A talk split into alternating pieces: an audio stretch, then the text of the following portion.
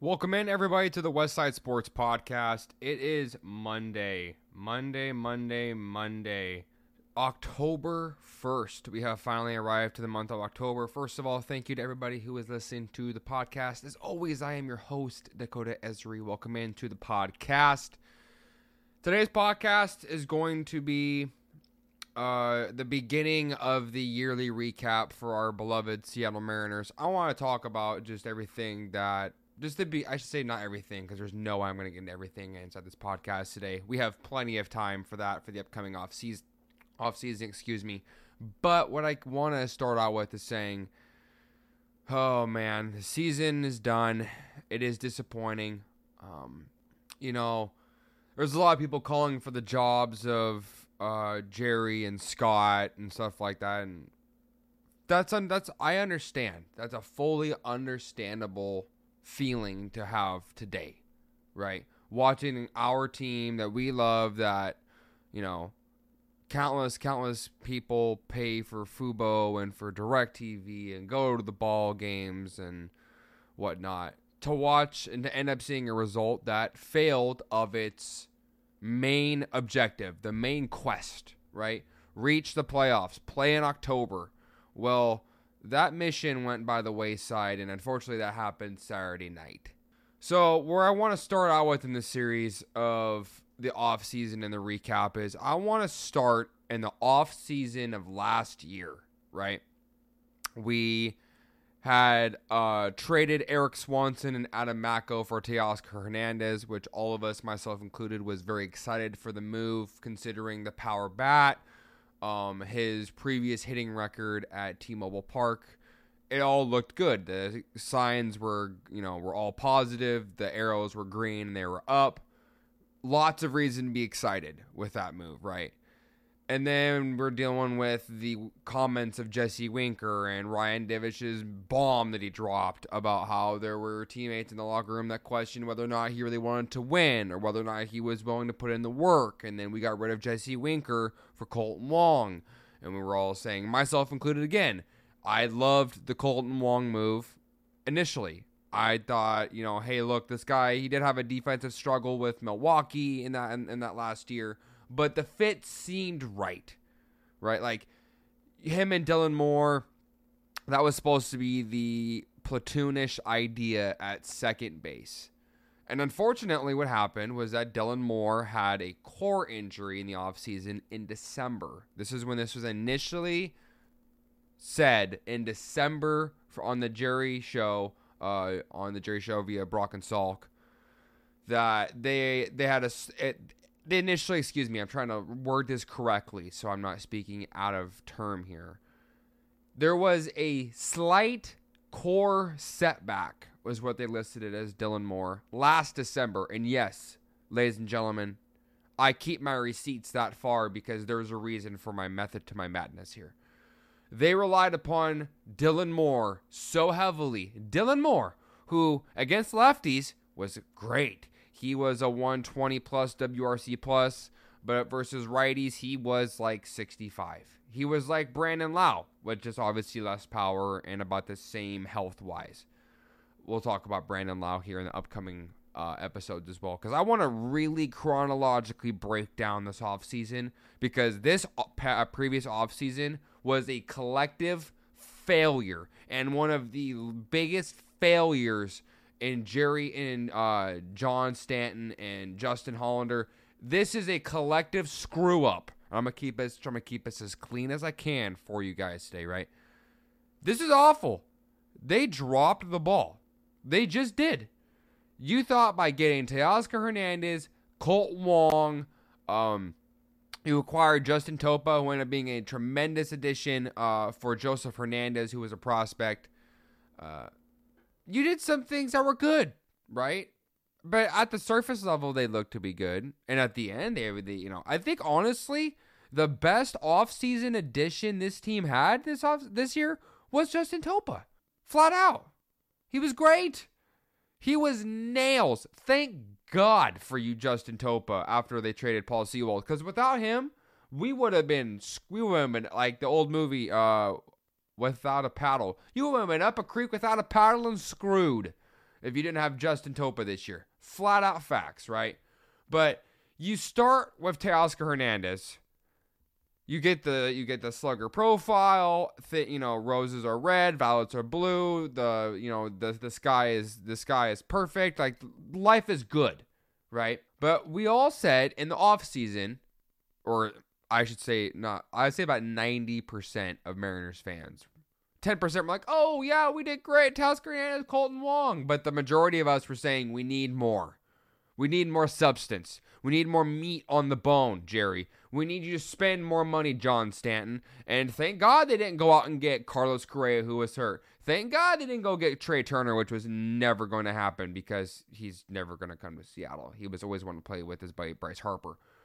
But every single player, right? I think there was one, uh, minus one player, and that was Cody Bellinger this year, right? A free agent that legitimately went out and kicked some ass, right? It's not, it's not rocket science, but it ain't ch- like checkers, right? It's not simple.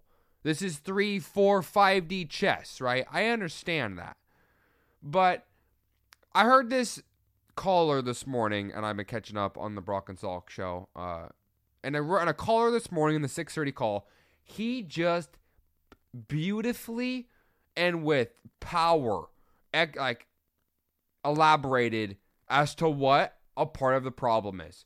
And some of you are going to agree with this, some of you won't. And I understand both sides. I agree with this guy 100%. A part of the problem, ladies and gentlemen, is us, the fans, right?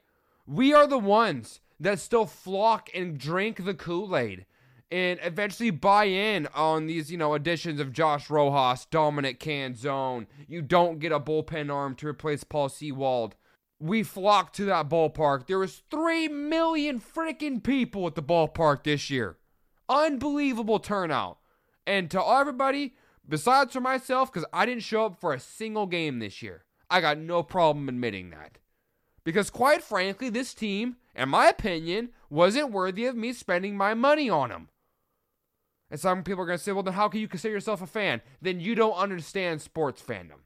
If you think you have to be justified to be a fan to spend money to go to a ballpark, to support management that failed to and to enhance this team to a level that they were fully capable of reaching, yeah, that's why I don't I'm not giving you my my hard-earned money just wasn't in the cards for me this year, right? But this conversation isn't about me. I just want to like make that as like a side note.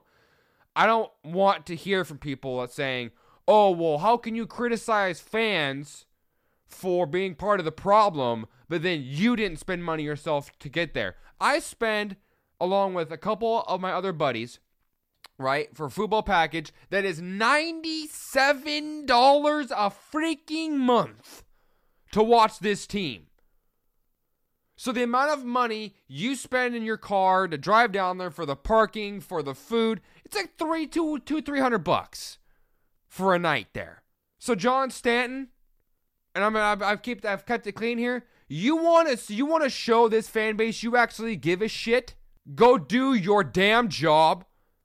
I don't want to hear you on the radio about you know, thanking our fans. I don't want to hear it from you, John Stanton, because you've been a cheap son of a bitch for years. Again, apologies for language. I'll write a little di- di- disclaimer, right?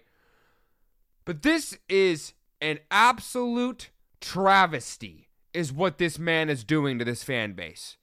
If you went out and spent like when excuse me, I'm gonna re-preface uh, the comments that the the caller uh, that I initially got on with, and I got on a little bit of a tangent here, right? The Texas Rangers hired their new president of baseball operations in 2020 and said, "Go build a freaking lineup." Go build Martin Perez. Go sign Corey Seager. Go go sign Marcus Semien. Go get a draft pick in Wyatt Langford. Build these other prospects like Jonah Heim, Evan Carter, Mitch Garver. The list goes on. They have full clearance to build a contending playoff roster every year since that gentleman's came in, and I don't know his name off top of my head, apologies.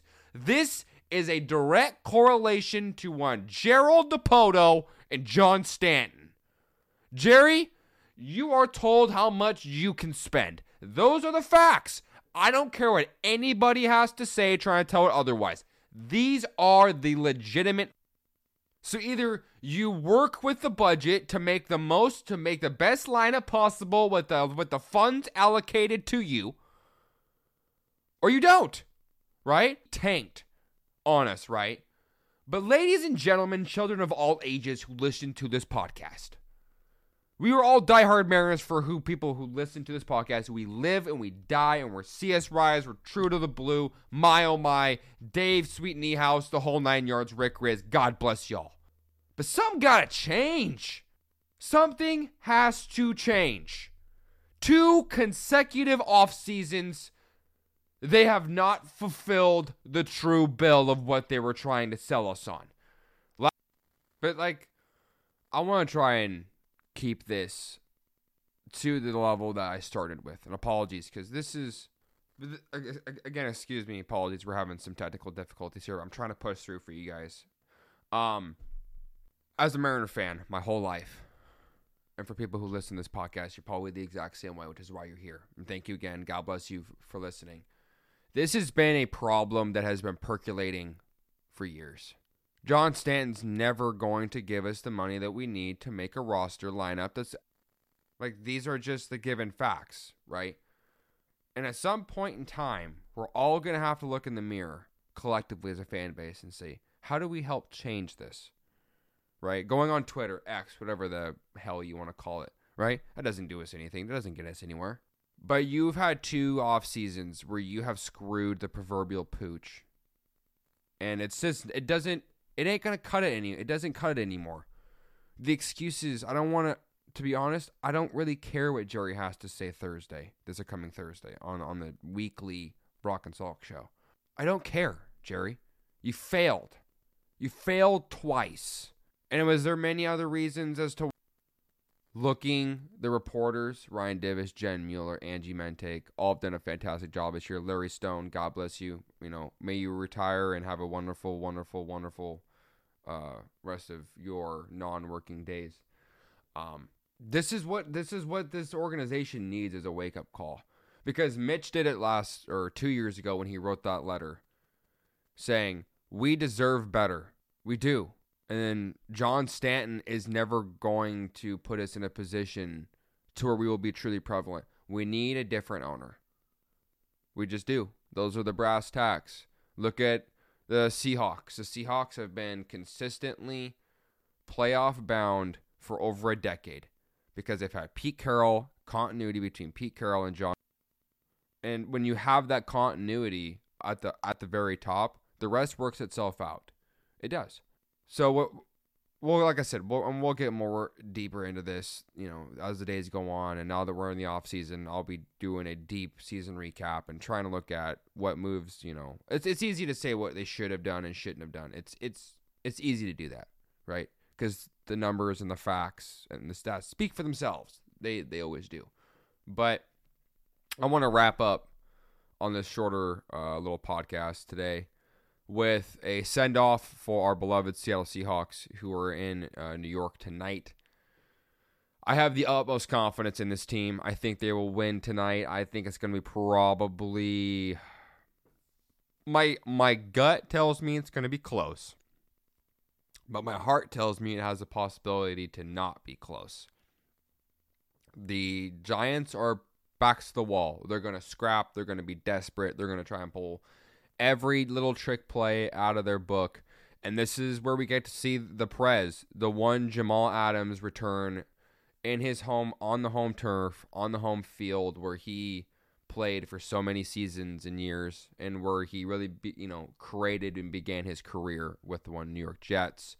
Geno going back to that field, I think this is going to be the storylines will be all over the, the you know the field's going to be huge. Is the field quality going going to hold up? Who knows? It's kind of been a you know a little bit of a track issue in the past. But I mean, we're earlier in the year, obviously, so hopefully that that shouldn't be a problem. But depending upon weather, we'll see what that ends up coming into. My prediction for today's game, I'm gonna, I'm gonna go 27.